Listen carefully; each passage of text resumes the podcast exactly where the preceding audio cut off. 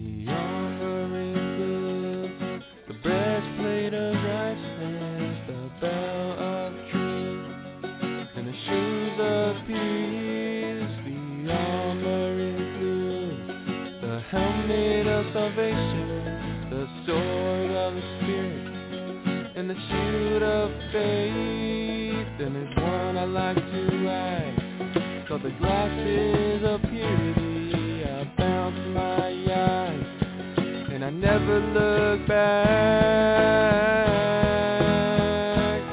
Cause I know He will protect me, and I know He will guide me, and I know He's always with me, I know He will fight for me, I know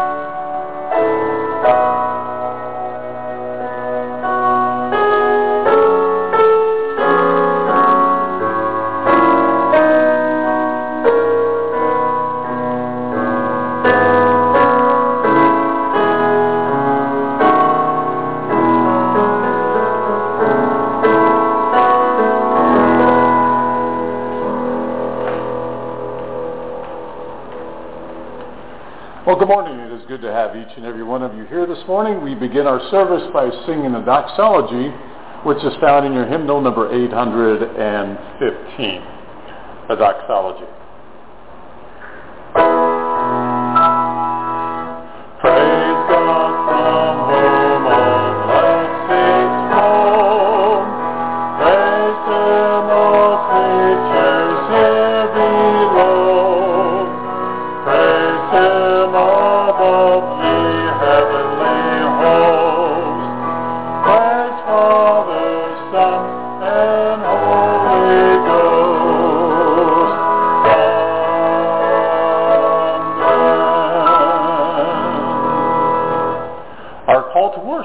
Psalm 92, beginning with verse 12. The righteous will flourish like a palm tree that will grow like a cedar of Lebanon, planted in the house of the Lord. They will flourish in the courts of our God. They will still bear fruit in old age. They will stay fresh and green, proclaiming the Lord is upright. He is my rock, and there is no wickedness in him. Amen. Our first hymn this morning is number 527. Number 527, I know whom I have believed.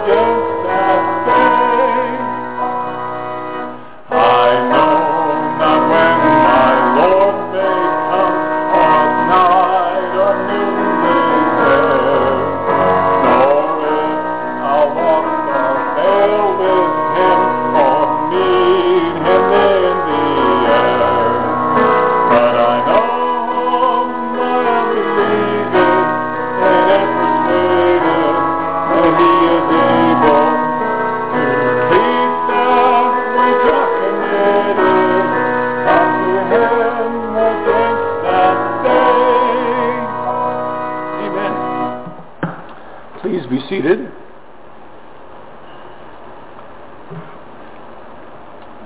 And let us go before the Lord in prayer.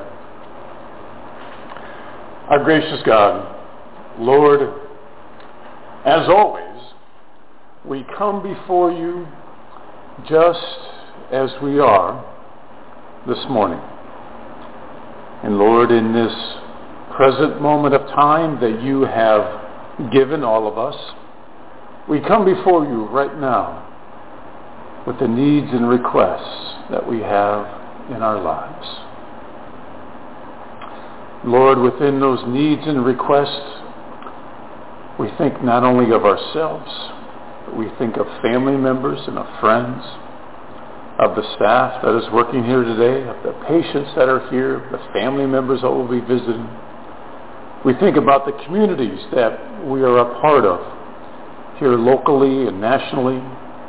And Lord, we think about the greater community of the church of Jesus Christ. And Lord, we'd ask that you would hear those prayers. So many of them, Lord, are silent that words can not express the hurt, the sorrow, the pain, the challenges that we are trying to overcome. But your Word of God tells us that there's an intercessor there, the Spirit of your presence within our lives, the intercessor that is there that communicates to you, God, what words cannot. And Lord, you know of those silent prayers of all of our hearts and minds the silent prayers of our spirit and souls that lifts up to you, God. You know what we are expressing to you right now. And we lift up to you those people. We lift up to you those things that you are calling to our minds right now in prayer. We'd ask, God, that you would intercede according to your will, according to your purpose for our lives and for their lives. And God, we are so thankful that your Lord and Savior Jesus Christ taught us to pray by saying, Our Father, who art in heaven, hallowed be thy name. Thy kingdom come, thy will be done, on earth as it is in heaven. And give us this day our daily bread, and forgive us our trespasses, as we forgive those who trespass against us. And lead us not into temptation, but deliver us from evil. For thine is the kingdom, and the power, and the glory, forever and ever. Amen. Thank you for praying with me this morning. Our next hymn is number 560, More About Jesus. Number 560, More About Jesus.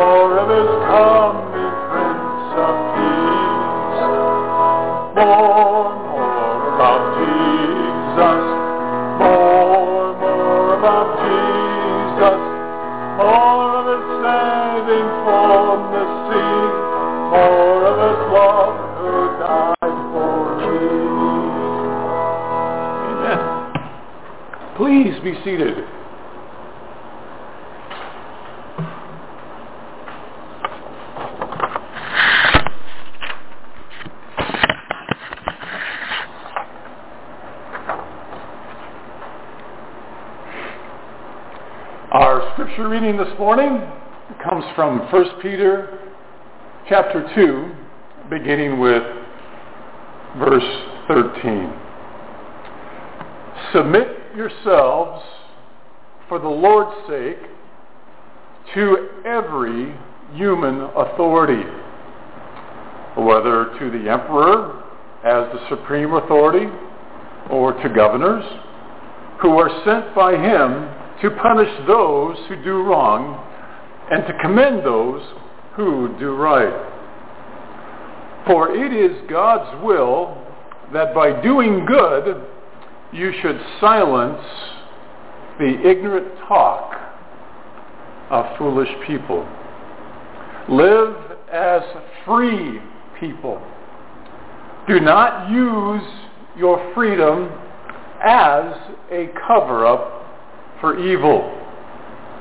Live as God's slaves. Show proper respect to everyone. Love the family of believers. Fear God and honor the emperor. Amen. Let us pray. Our gracious God, Lord, we are just so thankful for the wonderful time that we have had to pray together, to read scripture together, to sing our songs of praise together. And Lord, we thank you for receiving those acts of worship that we have all done because of our love, our adoration, and our respect for you in our lives. God, I would ask that you would help me continue that act of worship to you by the words that are said. Help me now, I pray. In Christ's name. Amen. Well, last week, if you recall, we actually kind of talked about how we can understand what eternal life means for you and for me. And how do we acquire it? And we talked about the portion of Scripture where it has to do with loving God with everything that we are, and then loving our neighbor as ourselves.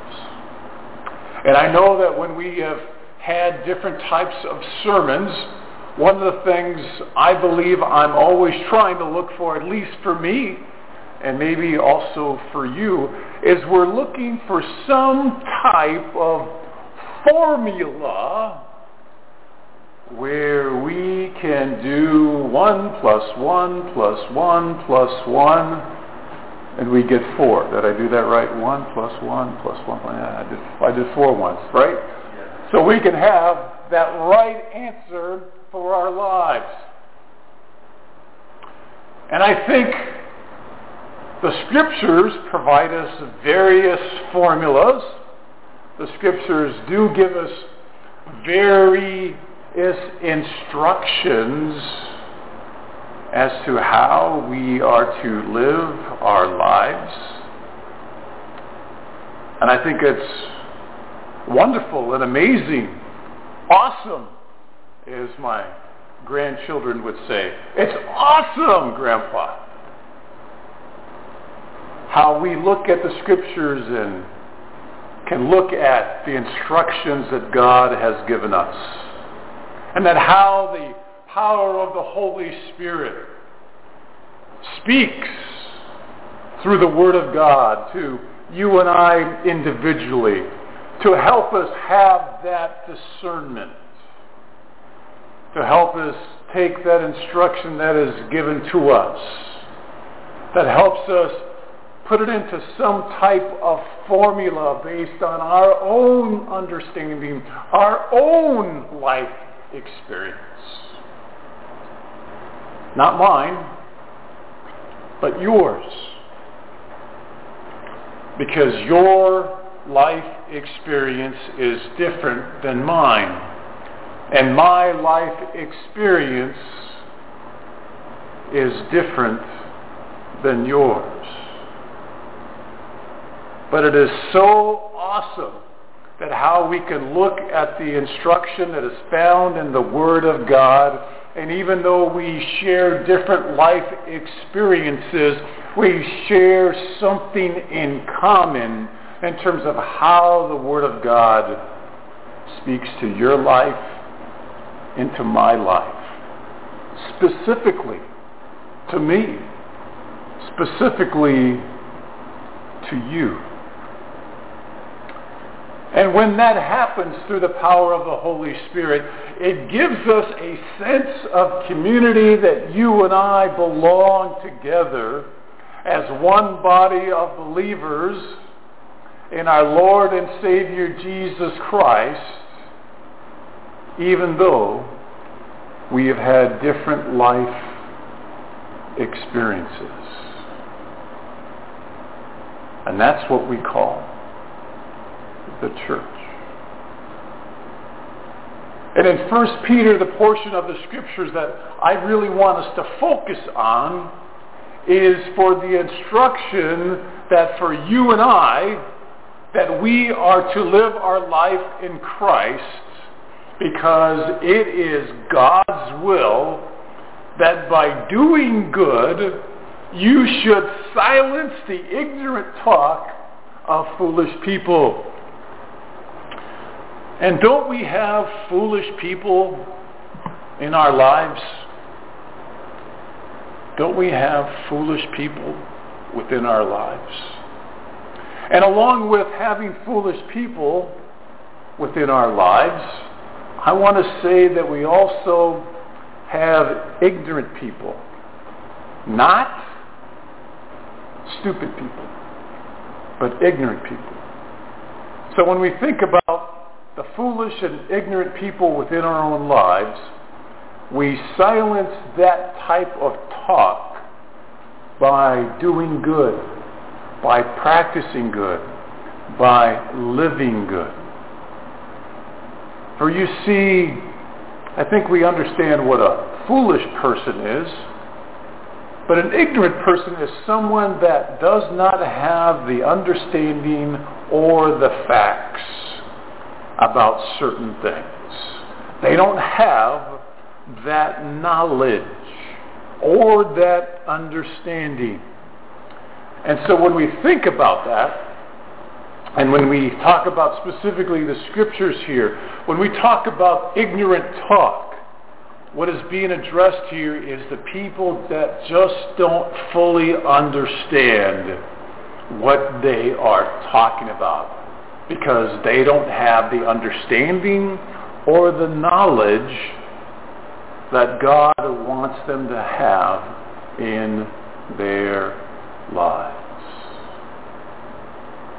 And the only way that you and I can even make any type of attempt to correct them is by how we practice and live our lives.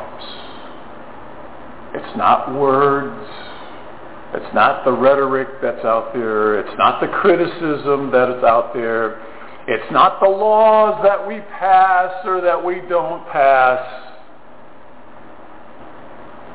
But it's about how you and I individually do good to those that are around us. To do good to those that we come in contact with on a daily basis, wherever we are at, however we are living our lives and conducting ourselves as followers of God.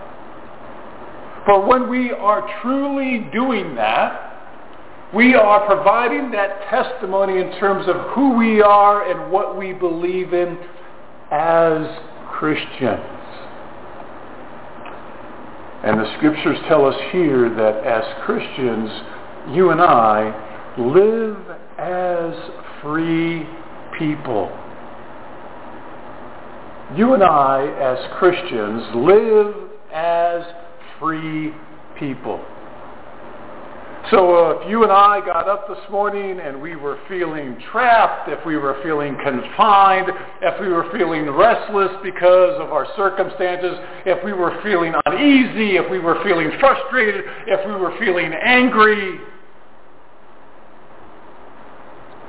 we truly were not living as free people. And if you and I feel that way right now, we are truly not living as free people. Because we are allowing the circumstances of our lives and the world in which we live in to make us a slave to those situations, to those circumstances. But God wants us to live as free people. And there is a very careful instruction after that statement to not use your freedom or my freedom as a cover-up for evil. There is never any justification for doing evil within our own lives. There is no set of circumstances that gives us the reasons that we want to have to do something that we know within our own hearts and minds and our spirit that we know is evil and is wrong.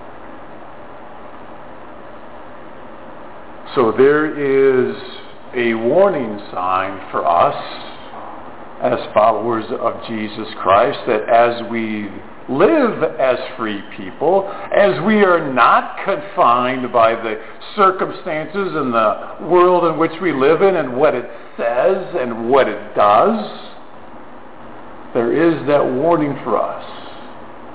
Just to be aware of the justification that we can use,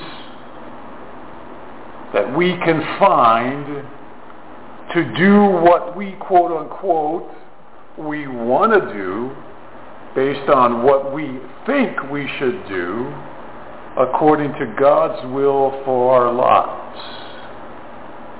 But it is never ever to be used for the purpose of evil, regardless of the circumstances, regardless of the reasoning we want to have, regardless of what the logic is that we are exploring to justify our actions. Quite simply, wrong will always be wrong. But yet the scripture that we have just talked about prior to this tells us that we are to do good because good will always be good. And for us to truly understand whether we are free people in Christ, we are to live as God's slaves.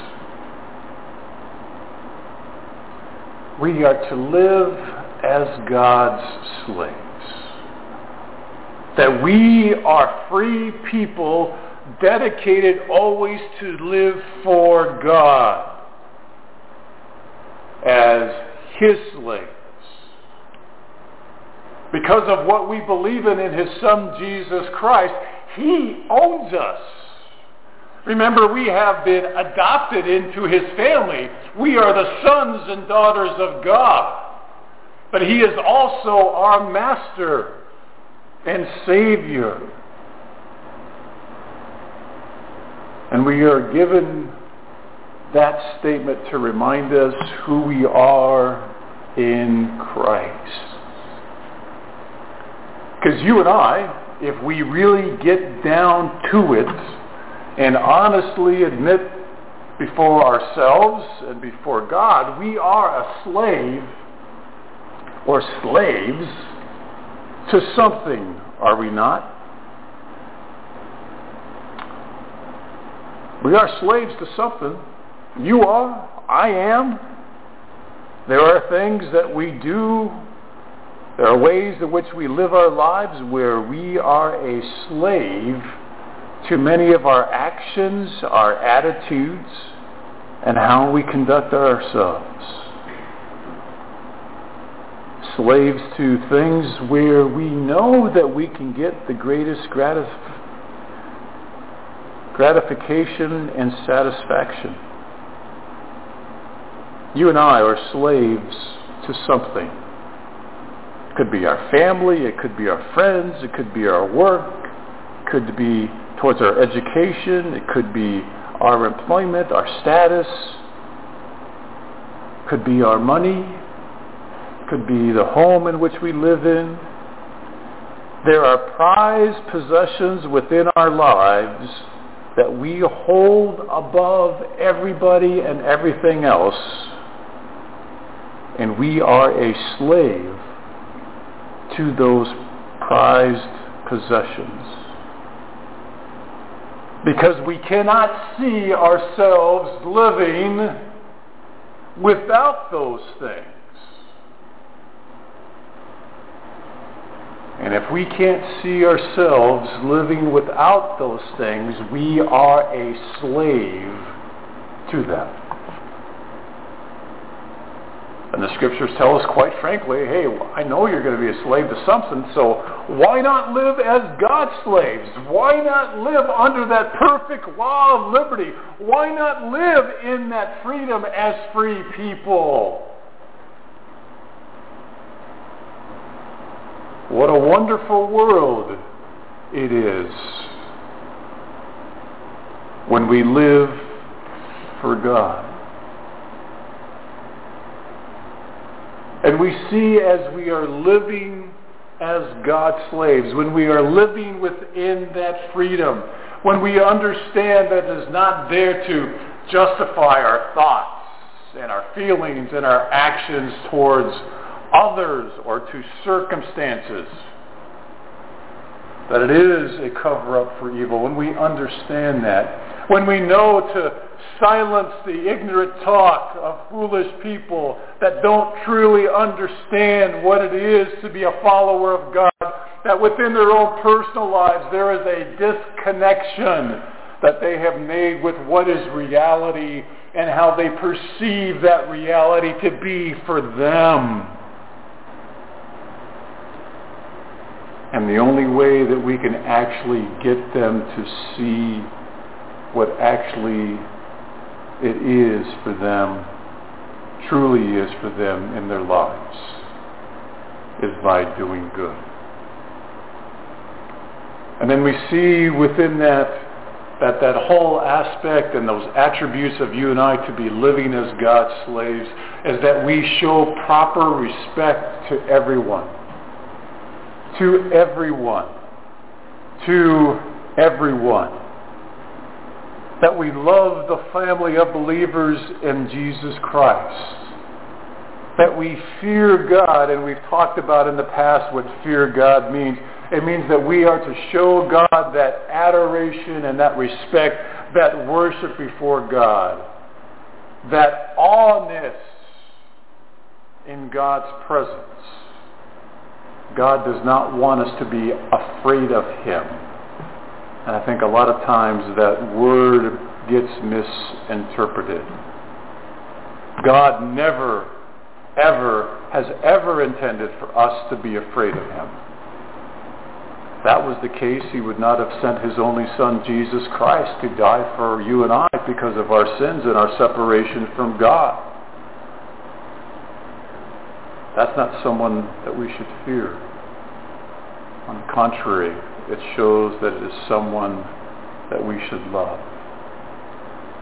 And that we are to honor the emperor. We are to honor the leaders within our community.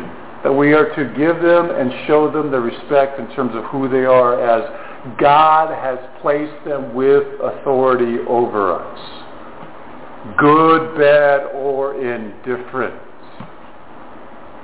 God has put them there for his will and for his purpose, which is far beyond our human understanding.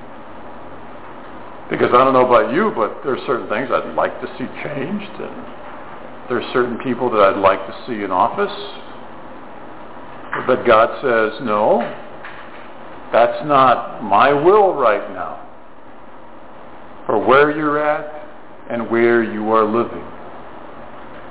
And God says you need to show that respect and that honor. For in doing so, we are truly demonstrating that we are God's slaves and that you and I are living as free people. Because you can only show that respect to everyone. You can only show that love to the family of believers. You can only fear God. You can only honor the emperor when you have truly been set free from the circumstances that you are in within your own lives. because you realize that as you're living your life, you are not a prisoner of those circumstances because you have been set free in Christ. And that you are to live your life accordingly. And as I think about that this morning, I think about the circumstances within my own life that I have not thought of that have been truly making me a slave and not the slave that God wants me to be in him. That I have not been truly free because I have been a slave to other things. What a wonderful set of instructions God has provided us this morning. Perhaps you have found a formula in these instructions as I have been trying to find a formula to figure out what God wants me to do where God wants me to be, looking and seeing the circumstances in my own life as His will, as difficult it is at times for me to accept, for me not to want to change, but to live each day where God wants me to be and live in his freedom. For you and I are free in Christ. Amen.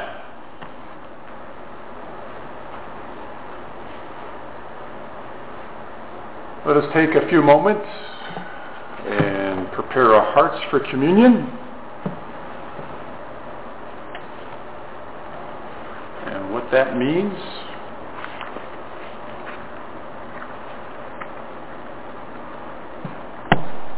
as we are followers of Jesus Christ. In fact, just the other day we were, some of the chaplains here, we were having discussions about communion and what it represents. And the discussion was the fact that as we have communion, and as I believe in practicing open communion, that we do so understanding that if you know Jesus Christ as your own personal Savior, you're welcome to have communion with us. But the discussion focused on the warning about communion. Therefore, whoever eats the bread or drinks the cup of the Lord in an unworthy manner will be guilty of sinning against the body and blood of the Lord. A man ought to examine himself before he eats of the bread and drinks of the cup. For if anyone who eats and drinks the cup without recognizing the body of the Lord eats and drinks judgment on himself.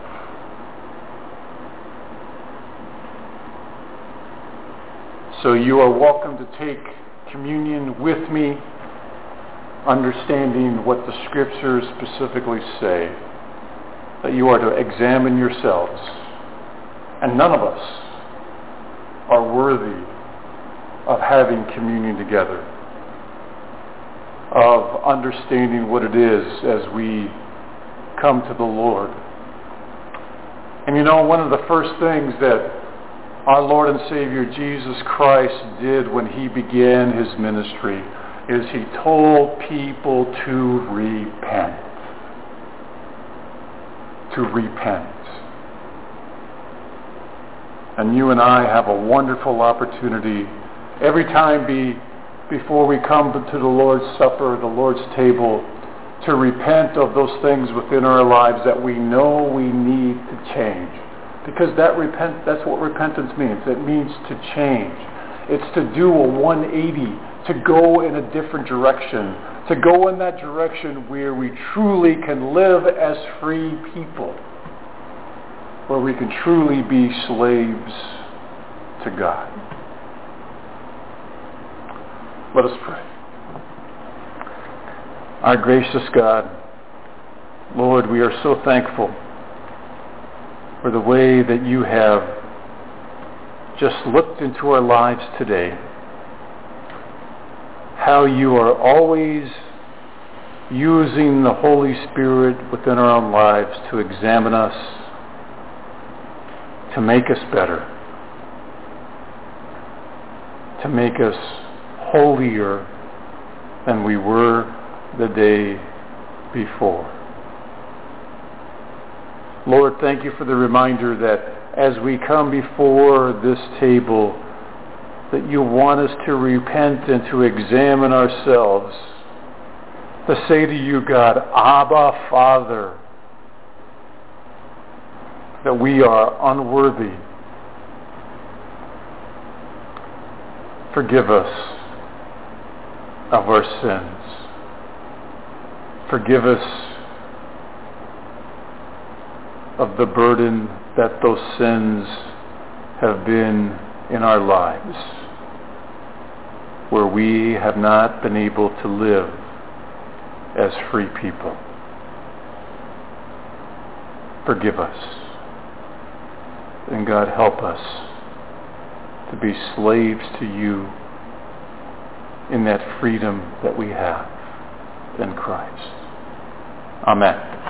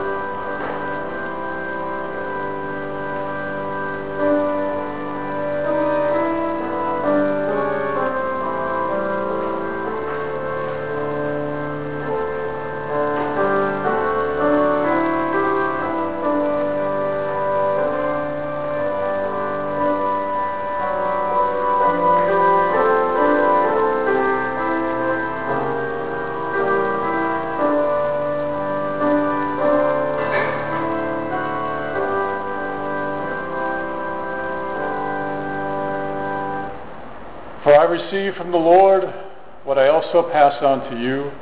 The Lord Jesus, on the night he was betrayed, took bread, and when he had given thanks, he broke it and said, This is my body, which is for you. Do this in remembrance of me. Let us partake together.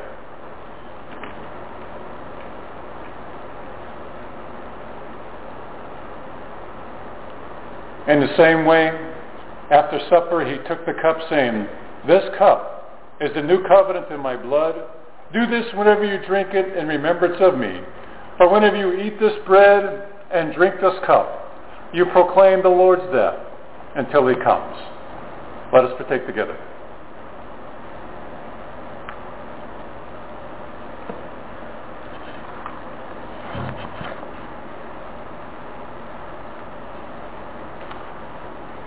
Our closing hymn is number 563, Open My Eyes That I May See.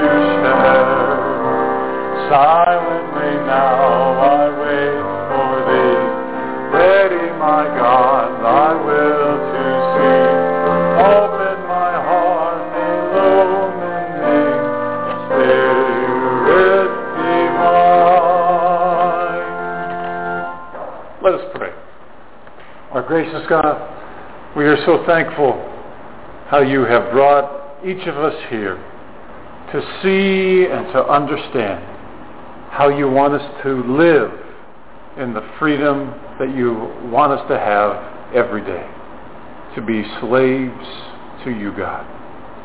Help us, God, to do that. And now may the peace of God that passes all understanding be with you now and forevermore. Amen. Bless the Lord, my soul,